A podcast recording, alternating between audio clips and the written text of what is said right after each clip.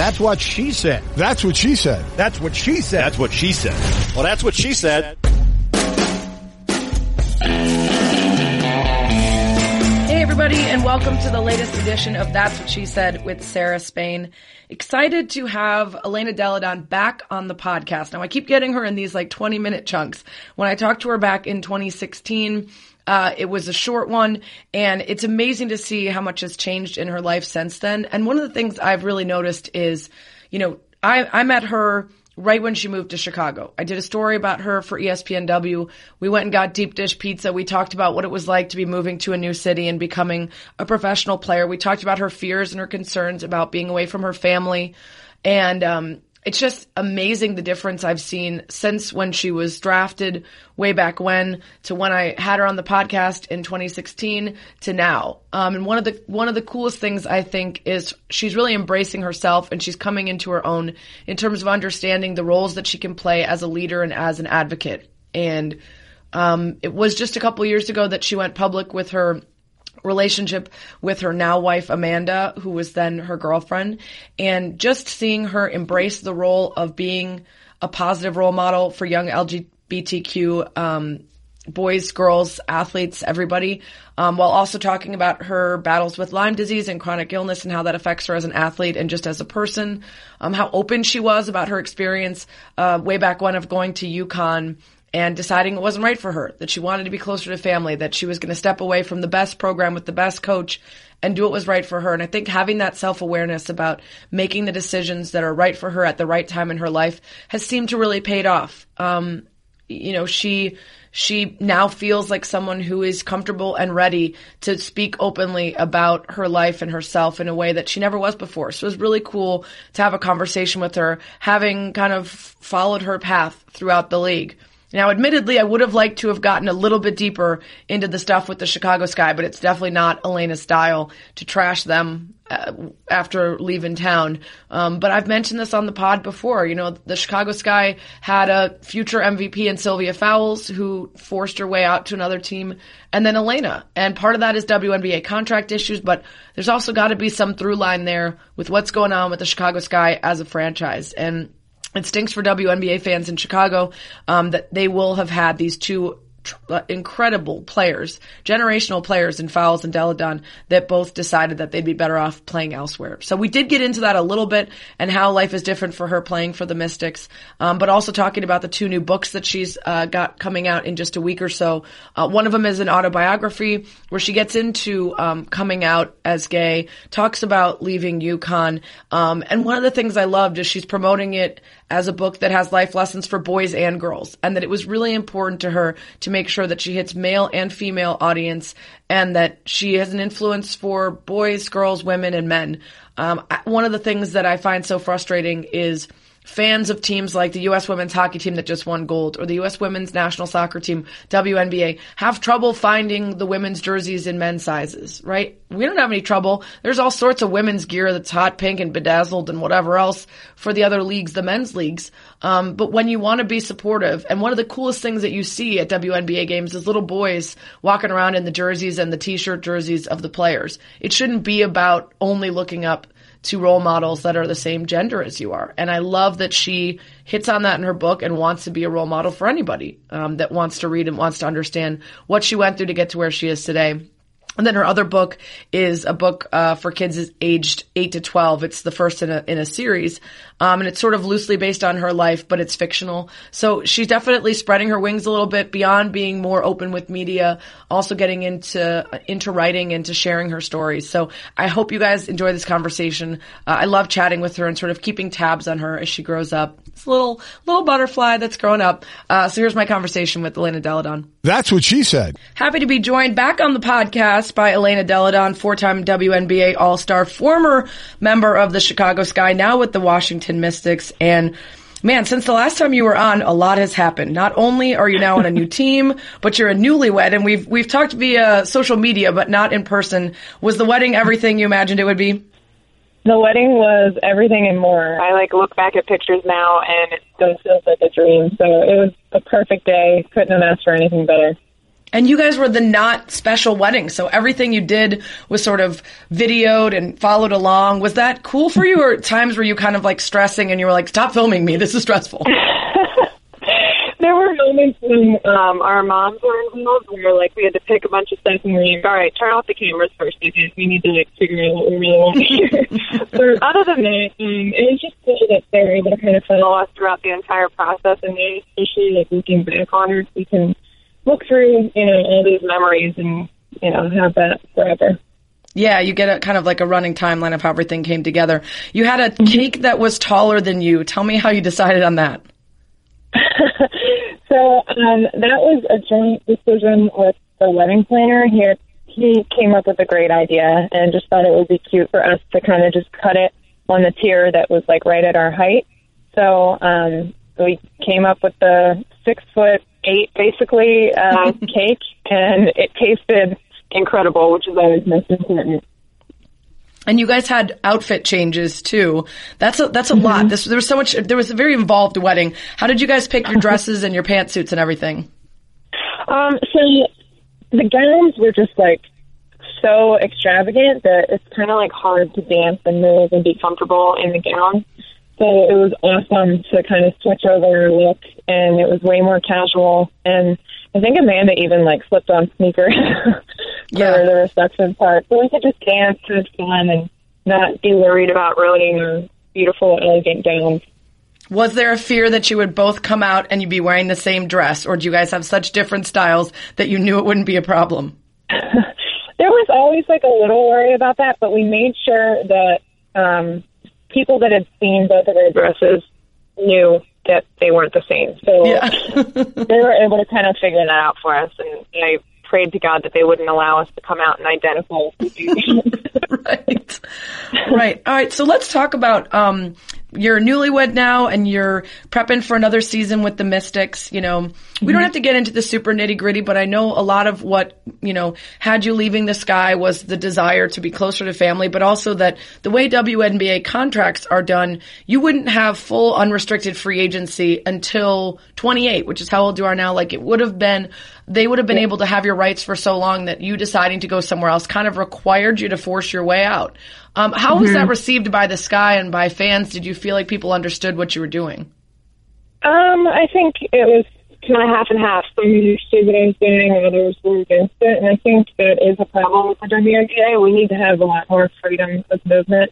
So when you look at the NBA, it's so fun to see the freedom of movement and where different players uh, move to, and like watching different players join the same teams. So I think that is for sure something that has to change because it's happened with other players like Sylvia Fowles, myself, Tina Charles, and it just looks really bad on the player and it looks selfish. but um, you know, in the end, you need to be happy in the workplace that you're in and make the right decisions for your family and for your future. And you shouldn't be locked into a team for you know seven years. Yeah. Well, it used to be kind of a good thing. They wanted people to get established and know the stars in their city. And now you're right. Mm-hmm. The, the NBA gets so much publicity from seeing the big names move around. Um, that yeah, exactly. it, seems like something that, that should change. Uh, you know, unfortunately for Sky fans like myself, though, we lose both our MVPs, right? Sylvia Fowles and you. Um, yeah. is there something about the Sky that is different to you? Does it feel significantly different playing for the Mystics than the Sky organization? Um, I mean, I won't get into the nitty gritty of it, but I just was ready for a change. Um, I absolutely adore the city of Chicago and hope, you know, one day I can make enough money where I can have like a condo there or something because yeah. I do miss the city. I love it there. Um, but you know, the the Washington Mystics organization has been incredible. Um, it really feels like a family, and uh, Coach T um, really has just made such a great culture there. So it's been a really great move for me, um, and I am you know, a lot closer to my family as well. Yeah, so you um, ventured into this new new realm of writing books and I did not know you had this yeah. in you. First of all, you just seem more involved on social media and media in general. Do you feel like after a couple years in the league and a couple years as a professional, you feel more comfortable kind of just letting yourself be more um, free with people knowing yeah. you and your life? Definitely. Um, I think coming into the league, I was kind of young and just thought, you know, personal stuff should stay private, and I'm just going to be a basketball player. But, at some point, you know, while growing up, I just was like, I'm so much more than that, and I'm not this robot with zero uh, life outside of basketball. And I felt like I was able to impact a lot of people by sharing am and just being authentic and being myself. And um, even if it causes a little bit of backlash, it, it doesn't matter because I can help others. Yeah, and it feels like it it in part coincided with your decision to be open about your relationship with Amanda. Did you ever feel like mm-hmm. that was sort of weighing you down and it kept you from being more open because you were so concerned about whether that got out or whether people like knew everything about that? Yeah, I mean that was huge. I mean, Amanda's the biggest part of my life, be keeping that from people, definitely uh, there was a huge chunk of me missing out. um, so I I also needed to make sure Amanda was okay with being, you know, out there in the public. And she's she's a private person and shouldn't have to be, you know, out there and deal with criticism or whatnot. So I needed to be comfortable um, knowing that she was going to be okay. That our relationship was now out there in the open. Yeah, and and and especially so after the Knot stuff, everyone was like, "Okay, we love them. They're so adorable." Yeah. Right? Like, yeah. Um, oh, so great and supportive. Uh, Yeah. I'm so glad we were able to just share that wedding journey with them. Yeah. So you have the new books coming out. Um, they both are on the shelves on March 13th, but everybody can pre-order them now. So the first one is called My Shot and it's, it's a biography about you. It's an autobiography about everything that you've gone through and your stories in, in, in not sticking with UConn and why you stepped away from the sport for a bit. Um, do you talk also about dealing with um, with illnesses and time away from the game and, and how it is to to have Lyme disease as a professional athlete? Yeah, um, I speak a lot about playing with Lyme disease and dealing with chronic illness, and um, even the fear when I first wasn't really sure what was wrong with me, and I was just super sick, and doctors didn't have the right diagnosis. And I'm hoping you know the book can reach a lot of people that might be struggling with a chronic illness or um, something like that, and maybe they'll be able to find some answers because of my book. So, um, it's definitely a book about my journey, the ups, the downs, and how to rebound from the downs, especially. Yeah. Do you talk about your relationship with Amanda as well in it? Yes, I do. Um, Amanda is in the book and uh, very important. And Yeah. she's also in the movie. Um, so she's in Elle of the Ball as well, which it's a fiction uh, story, but it's definitely my life. and it's things that I went through um, in middle school, being super tall and also just being gay but not understanding uh, what was going on or that process or why I was feeling certain ways. Yeah. It's fascinating because, you know, just being a tremendous basketball player who has this incredible skill set that people love to watch, you were already sort of transcendent in a way in terms of how people viewed the WNBA and women's basketball players, right? The comparisons to Dirk Nowitzki and people like that. But now there's so many more layers that you can offer to people, whether that's talking about chronic illness, whether that's talking about, you know, being LGBTQ. Um, and so it's really, I think, powerful that you're coming upon a space where you feel comfortable doing that. And these books, I guess, are a first really big step into that for you. Yeah, thank you. Um, it's definitely really important to me that I can help others, and you know, I'm I've, I'm given the spotlight because I'm a professional athlete. So why not do something um, really impactful and um, something you know greater than the game? So I'm really glad to finally you know be comfortable with who I am and be able to share my story and really be able to wrap my head around everything I've been through and um, tell my story to the world and hope that it can help others. Have you had much pushback in the way of teammates, fans, anybody that was in your life that, that wasn't aware? Um, I really haven't actually. It's been like so much support and love, and I think because even if somebody you know doesn't agree with gay marriage or whatever that may be, I think they see Amanda and I together, and they see the happiness and the you know I hate to say it normalcy of our relationship, and Right. they realize you know we're happy, so why why what else should matter? Yeah. Well, it, it, you've been outspoken about stuff, um, basketball wise. You know, when when Geno Ori- Auriemma comes up with ways to change the game that might kind of improve or uh, raise the level of awareness for women's basketball. You're kind of on board with really some big changes, like lowering the rim. Mm-hmm. Um, are you still are you still pushing for that, or or is that is that a thing of the past? Um, I just don't know if it's going to happen. So now we're trying to look for other changes that might um, bring more viewers to the game. But I do think change has to come um, in order to get more people interested in the WNBA. And um, I still think the biggest issue is visibility and people just not knowing we exist. And um, it's hard to be a fan of something that you can't see. So that has to be number one. The visibility has to grow, and hopefully the media coverage will grow.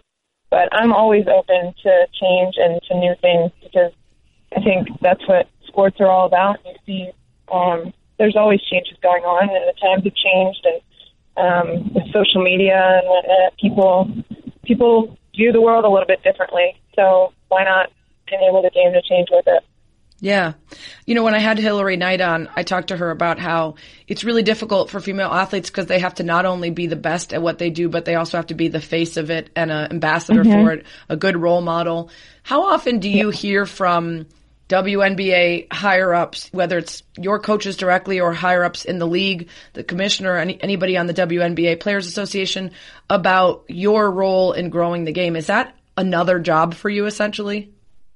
Um, I mean, they don't they don't put the pressure on us that like we need to put the game on our shoulders, uh, make it relevant. But I do think uh, with new leadership of Lisa Borders, like she has some great vision for the league, and it's more kind of I'll go to her and ask her how can I help, like how can I reach more people. Um, so I think it needs to be, you know, a team type of thing where we all work together to figure this thing out and get more people interested in our game. Um, but there really isn't like pressure from them. Like you need to do this or you need to be more vocal or they they want us to be authentic. Yeah. You know, um, I talked to Lindsay Whalen for last week's pod, and she said that she had originally thought she wasn't going to go overseas to play, and then when she started seeing the money offer, she was like, "Oh yeah, yeah, I'm in."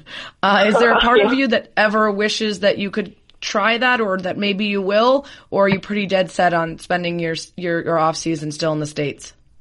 Um, I mean, I'm pretty set on keeping the off season in the states. I I really feel like I'm able to do a lot in the off season. Um, outside of basketball, like doing these books, um, you know, just speaking to kids and doing other things. Um, just trying to be well rounded and I've experienced it once in my life and I know the importance of not just diving all into basketball playing it all year round. So for me, the off season is a great time to train and get better, but to also do other things. You uh, you also do your your tables and your cutting boards and your. So tell me how you decide to get into. I guess is it woodworking? yeah, woodworking. Uh, I've always been really interested in DIY, and um, actually, when we had bought a condo in Chicago, we needed a coffee table, so we decided to just build one because they're all so stupid expensive. yeah. And um, we posted a picture of it to Instagram, and people went crazy over it. And Amanda, being the go-getter that she is, was like, "Hey, let's just start a business, see what happens." And we've had, you know, great uh, clients and a lot of follow-up. And people are just super excited about the woodworking we do, and it's a fun hobby, and it's a nice time that Amanda and I get to spend together. Yeah, absolutely. Um, before I let you go, you have to do the thing that you missed last time because everybody's clamoring for it the Spanish Inquisition. Didn't expect a kind of Spanish Inquisition. Nobody expects the Spanish Inquisition.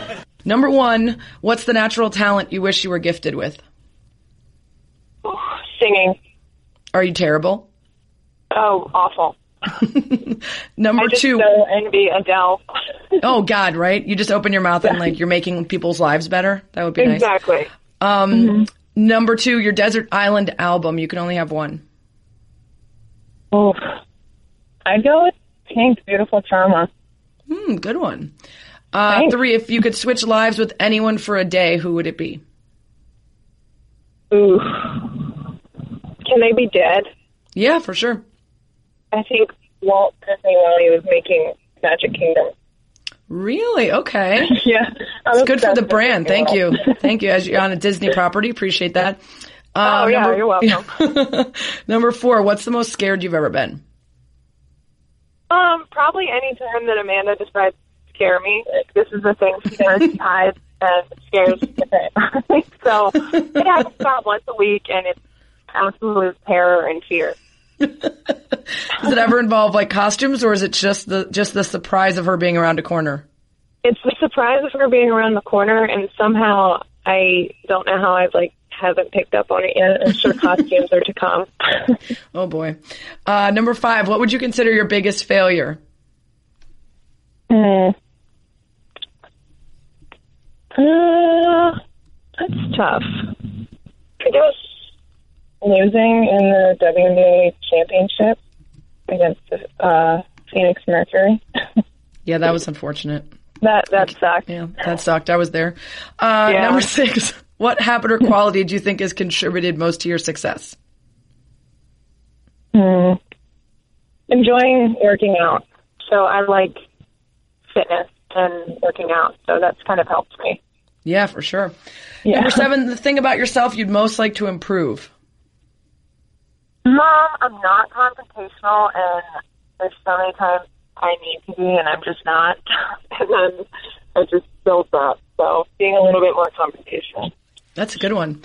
And finally, what three words would you most hope that people would use to describe you?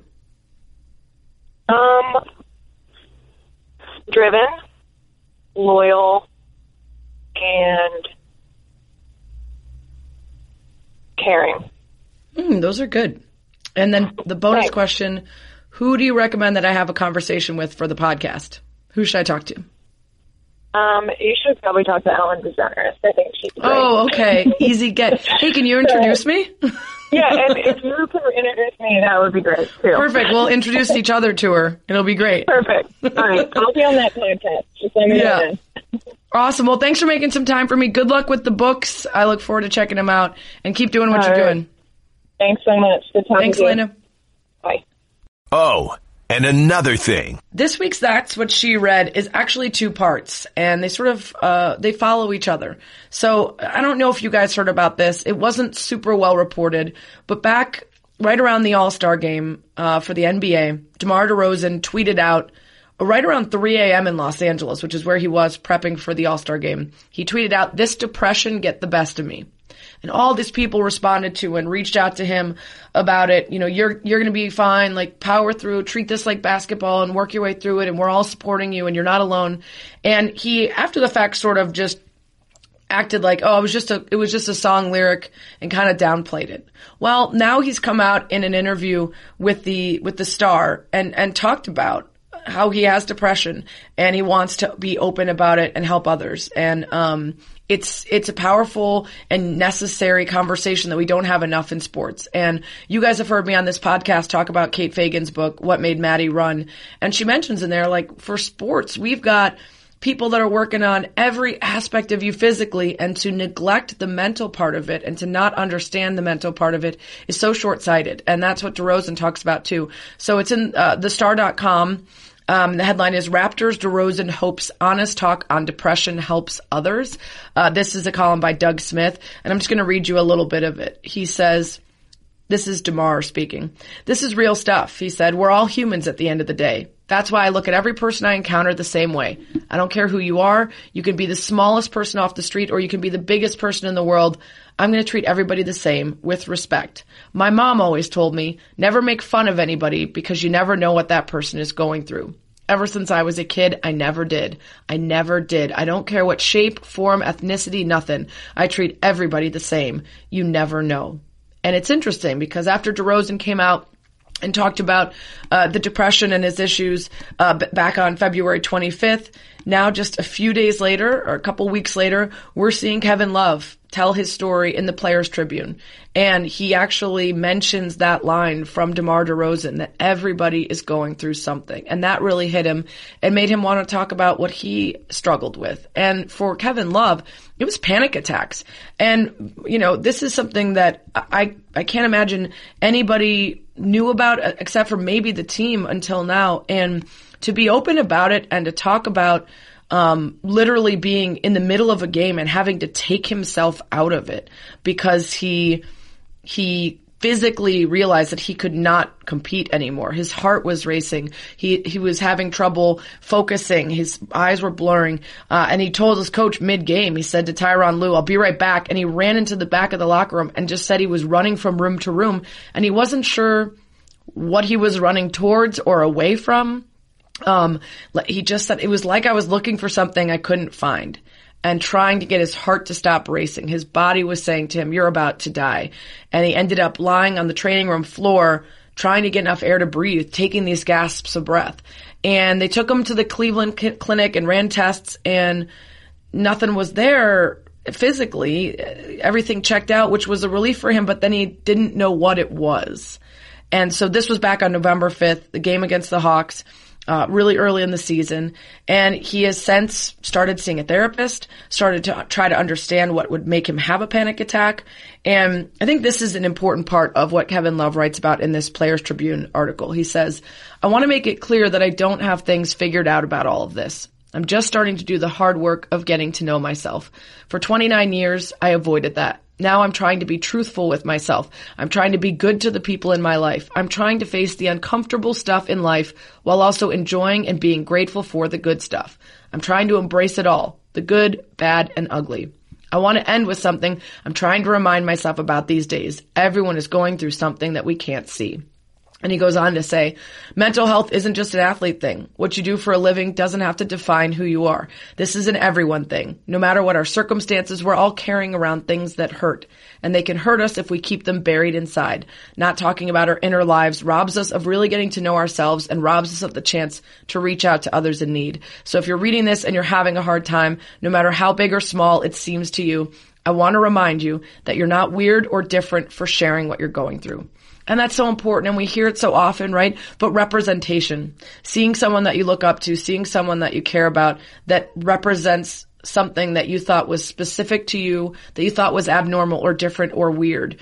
And it fits right in with Delle Donne, right? That she is now willing to say, I am this beautiful, successful, talented, amazing basketball player, but I'm willing to share with you my weakness um, you know, the, the, the, illness that I have that, that sidelines me. I'm willing to share with you the fear that I had about coming out publicly as LGBTQ. You know, these pieces of representation. And so this is such an awesome thing from Kevin Love.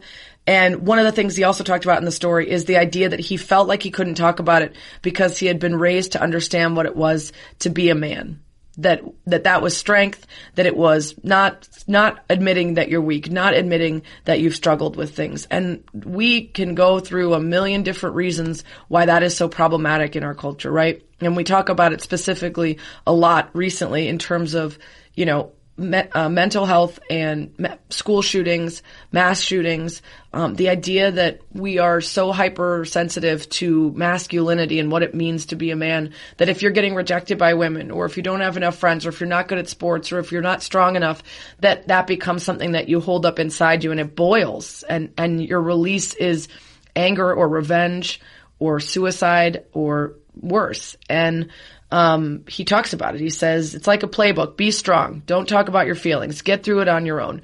And that for 29 years of his life, that's how he handled things. And we need to talk about it more. And I really would like to have, um, this great guest, former Heisman Trophy winner, um, who has has has done an incredible job of talking about um, mental health and masculinity specifically. He's a he, you know, Don McPherson. He's a former Heisman Trophy winning quarterback who played in the NFL and now considers himself a feminist who wants to go talk to young boys and men about what it means to be truly, um, truly a man, not not to fall into the traps of stereotypical masculinity. So I'd love to have him on because this is right in his wheelhouse and it's something we don't talk about nearly enough, right? That's why I'm always saying stop saying people's man cards are getting taken away, right?